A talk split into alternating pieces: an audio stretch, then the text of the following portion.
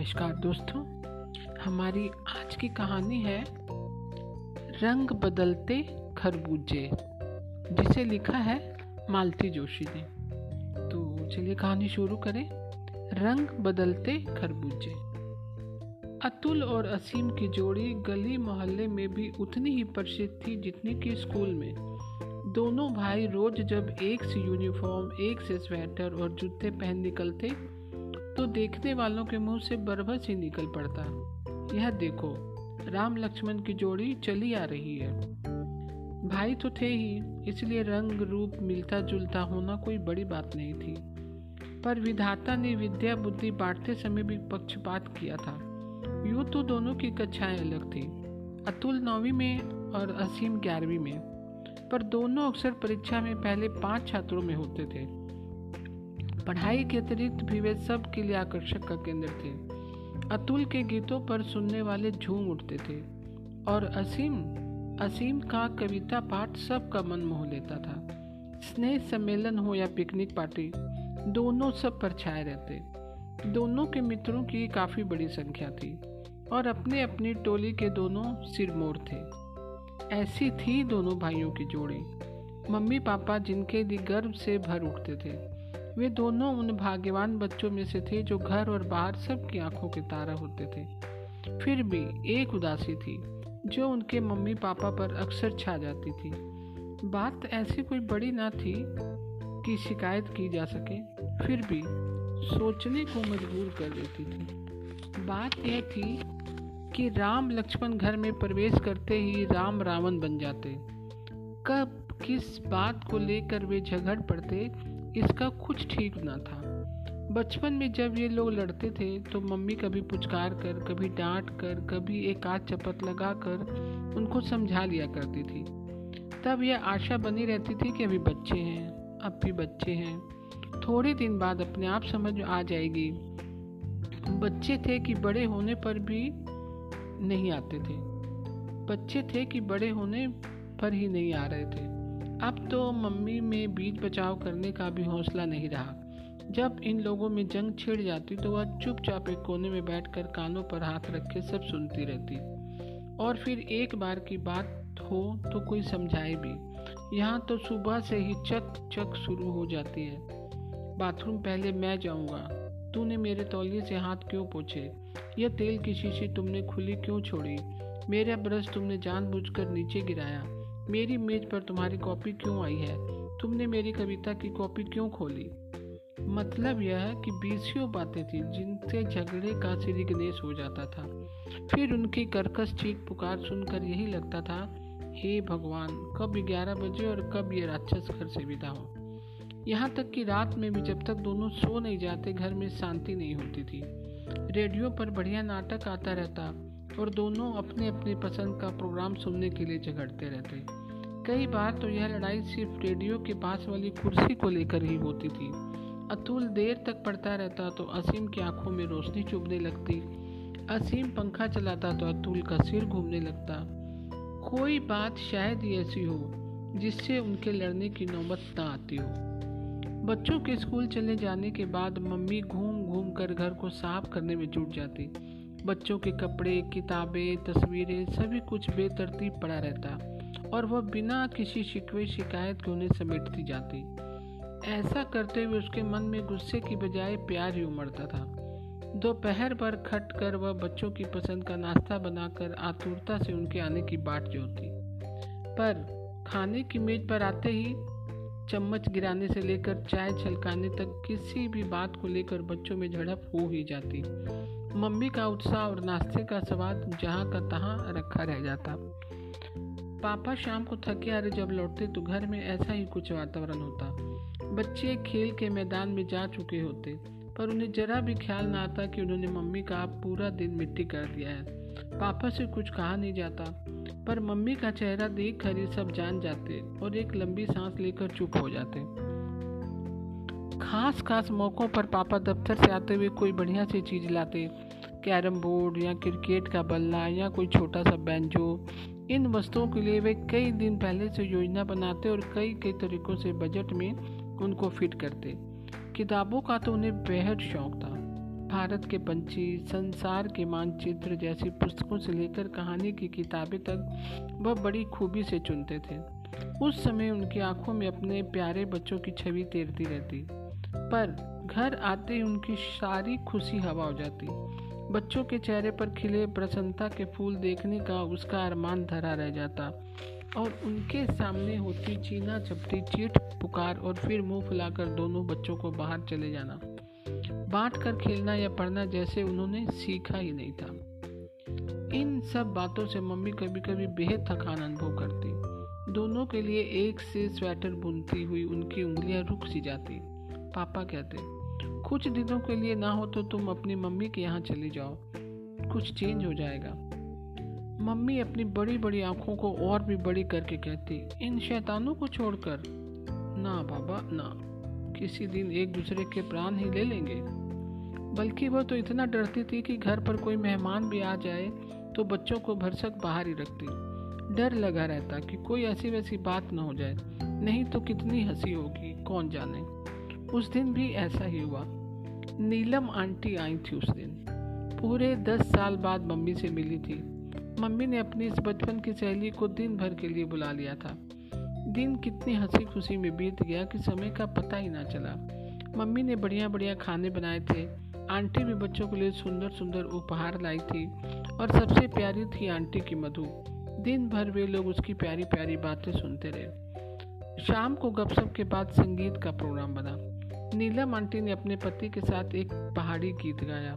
उनकी इस पहल के कारण मम्मी को भी गाना पड़ा। गालिब की एक गज़ल सुनाकर उन्होंने छुट्टी पाई।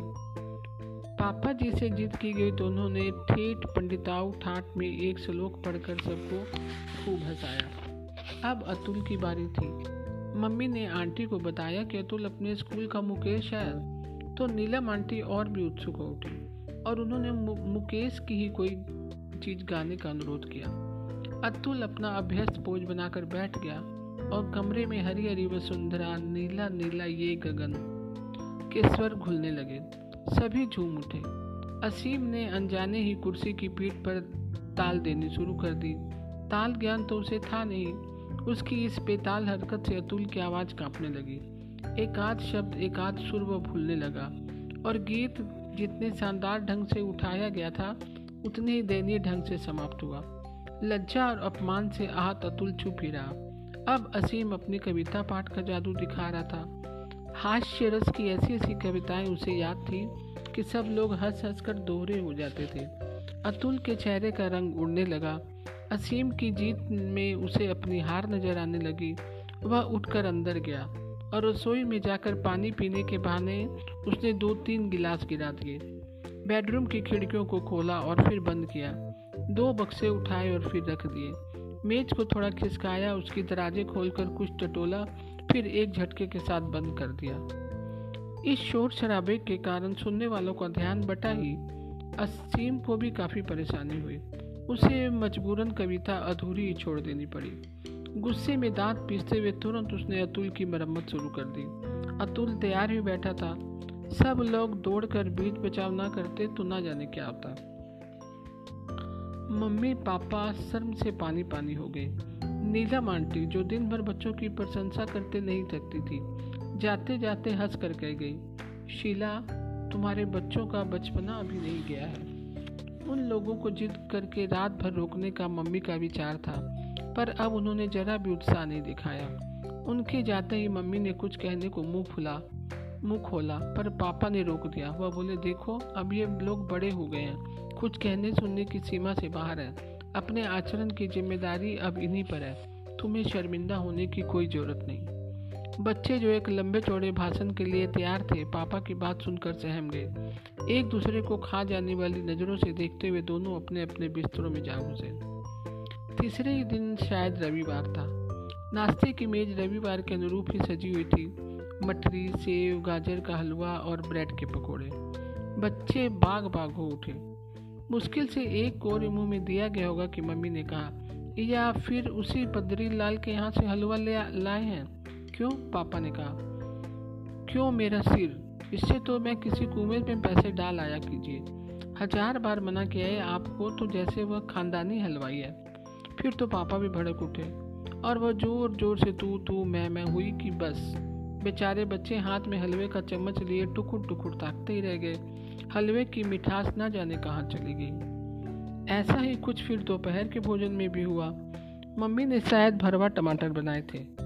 ऐसे कुछ बुरे भी नहीं बने थे, पर पापा ने कह ही तो दिया था। एक आध बार प्रभा भाभी से सीख ही लोगी तो कोई छोटी नहीं हो जाओगी। इतने सुंदर टमाटरों का सत्यानाश कर दिया। जरा सी बात थी। पर मम्मी ने आंसुओं का रेला बहा लिया। खाना तो तब भी सब लोग खाते ही रहे, पर उसमें स्वाद कहाँ था? महीने के दूसरे इतवार को सिनेमा जाने की अलिखित नियम सा था हमारे घर। बच्चों के लिए तो यह उत्सव का दिन था। पापा साथ होते थे खाने पीने की मौज होती थी मैटनी के साथ कुछ शॉपिंग हो जाती, और फिर किसी रेस्तरा में शानदार डिनर लेकर सब लोग घर लौटते। उस दिन बच्चों को कुछ ज़्यादा आशा नहीं थी। पर दो बजे जब पापा ने तैयार होने के लिए आवाज़ दी तो वे खिल उठे। ठीक तीन बजे तैयार होकर वह सब घर से निकले। तो पापा ने छूटते ही मम्मी से कहा, क्या यही एक साड़ी रह गई थी तुम्हारे पास? मम्मी ने तुनक कर कहा, जी नहीं, आपने तो संदूक भर दिए ना? जो कहोगे वही पहन लूँगी। असीम, अतुल दोनों स्तंभ रह गए। यह सच था कि पिछले छह महीनों से मम्मी के लिए कोई साड़ी नहीं खरीदी जा सकी थी। हर बार कोई ना कोई खर्च मजबूरी बनकर सामने आ जाता था। पर मम्मी इस तरह के ताने कभी नहीं देती थी। उनके स्वभाव में भी यह बात नहीं थी। कपड़े वह बड़ी हिफाजत से पहनती थी। पुरानी से पुरानी साड़ी भी उन पर नहीं सी लगती। पता नहीं आज दोनों का मूड क्यों ऑफ़ था। रास्ते भर कोई कुछ नहीं बोला। हॉल में भी सब गुमसुम बैठे रहे। समोसे, कचौरी और आइसक्रीम बेचने वाले बीस बार सामने से निकल गए। उनकी ओर देखने तक का मन नहीं हुआ। सिनेमा छूटते ही बाहर आकर पापा ने कहा, कहो भाई, अब क्या प्रोग्राम है? असीम बोला, घर लौटे तो कैसा रहे? कम से कम मुझे तो जाने ही दीजिए। ढेर सा होमवर्क करना है। और कोई दिन होता तो अतुल चीख पुकार मचा देता, पर आज उसने कोई प्रतिवाद नहीं किया। घूमने में खाक भी मज़ा नहीं आ रहा था। मम्मी की खिल खिलाती हुई और पापा की तिमंजली हँसी के अभाव में सब फीका फीका लग रहा था। उस दिन के बाद तो जैसे क्रम ही बन गया। जरा जरा सी बात को लेकर मम्मी पापा देर तक चक चक करते रहते। आता यही होता कि मम्मी आँसू पोछती, कोई काम में जुट जाती और पापा लाइब्रेरी की कोई किताब लेकर आराम कुर्सी में धस जाते। रोज शाम ड्राइंग रूम में शतरंज या कैरम की बाजी अब नहीं जमती। खाने की मेज पर ना कोई मम्मी को छेड़ता और ना ही कोई उसकी प्रशंसा के पुल बांधे जाते। सुबह सुबह रसोई में मम्मी के सुरीले भजन और बाथरूम में पापा की बेसुरी ताने भी अब नहीं गूंजती थी। घर जैसे घर नहीं था। खाने और सोने की जगह पर बन गया था। जितना संभव था बच्चे अपना समय स्कूल में, दोस्तों के घर या खेल के मैदान में बिताते। घर में घुसते हुए भी उन्हें डर लगता था कि पता नहीं क्या आलम होगा। पढ़ते हुए वे एक का एक रुक जाते, लिखते हुए उनके हाथ थम से जाते, मौन होकर वे एक दूसरे को ताका करते। अपनी आवाज़ से भी उन्हें डर लगता था। रेखा गणित के प्रश्नों का हल करता हुआ सीम उस दरार के बारे में सोचता था, जो अचानक मम्मी पापा के बीच पड़ गई थी। गुप्त काल को स्वर्णिम इतिहास याद करते हुए अतुल की आँखों के सामने हँसी खुशी से भरपूर अपना घर घूम जाता तो वह अतीत की वस्तु बन गया था।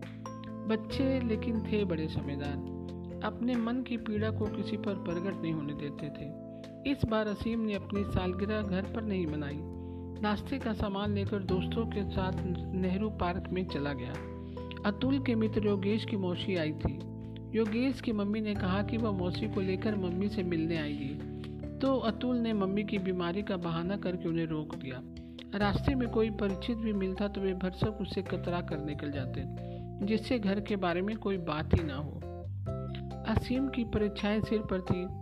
घर पर दोस्तों के जमघट से बचने के लिए उसने खुद ही एक मित्र के यहाँ रोज पढ़ने जाना आरंभ कर दिया, जिससे घर और भी सोना लगने लगा।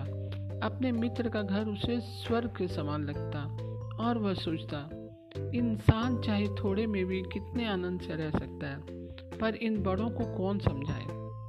उस दिन रात वह ग्यारह बजे घर लौटा तो एक मित्र भी साथ था। असीम की केमिस्ट्री की कॉपी से उसे कुछ पॉइंट्स लेने थे। दरवाजे पर आते आते ही उसने मम्मी पापा के कर्कश वार्तालाप को सुना और वह शर्म से लाल हो उठा। दोस्त समझदार था। हाथ दबाकर बोला अच्छा असीम, अब देर हो गई है। कल तुम ले आना। असीम का मन क्षोभ से भर उठा। मित्र को विदा देने के बाद भी वह बूत बना दरवाजे पर खड़ा रहा। घर में पाँव देना भी उसे जहर मालूम पड़ा। पता नहीं कैसे आहट पाकर मम्मी बाहर आई। तो बोली, अरे, बाहर क्यों खड़ा है? और प्रफुल्ल आया था ना तेरे साथ? क्या वह गया? अपमान से असीम की आँखें भर आई। स्वर में कटुता भर कर वह बोला, आया तो था, पर आप लोगों की आवाज़ सुनकर लौट गया। फिर और हिम्मत करके बोला, कम से कम इतना ध्यान तो रखा कीजिए कि सड़क तक आवाज़ ना पहुँचे। मम्मी ने कुछ नहीं कहा। तेज़ी से अपने कमरे की ओर चली गई। असीम अपने कमरे में लौटने ही वाला था कि मम्मी की खिलखिलाहट और पापा के ठाकों ने उसे चौंका दिया। अतुल भी कमरे से दौड़ा दौड़ा आया और टकराते टकराते बचा। फिर दोनों दबे पाँव एक दूसरे का हाथ थामे मम्मी के कमरे की ओर गए। देखते क्या है? पापा हँसते जा रहे थे। माई डियर शीला, भाई, तुम्हारा जवाब नहीं हुआ। खूब एक्टिंग करती हो। क्या खरबूजों को देखकर खरबूजे की तरह रंग बदला है? मम्मी ले जाते हुए कह रही थी, और आप भी तो कुछ कम नहीं। हाय राम, किस कदर चिल्लाते हैं कि लेकिन अब बस कीजिए जी। बच्चों के सूखे मुँह मुझसे नहीं देखे जाते। अभी आप असीम का चेहरा देखते तो बेचारा। अतुल ने असीम की ओर देखा। दोनों की आँखें मिली। चेहरे पर मुस्कान आ गई।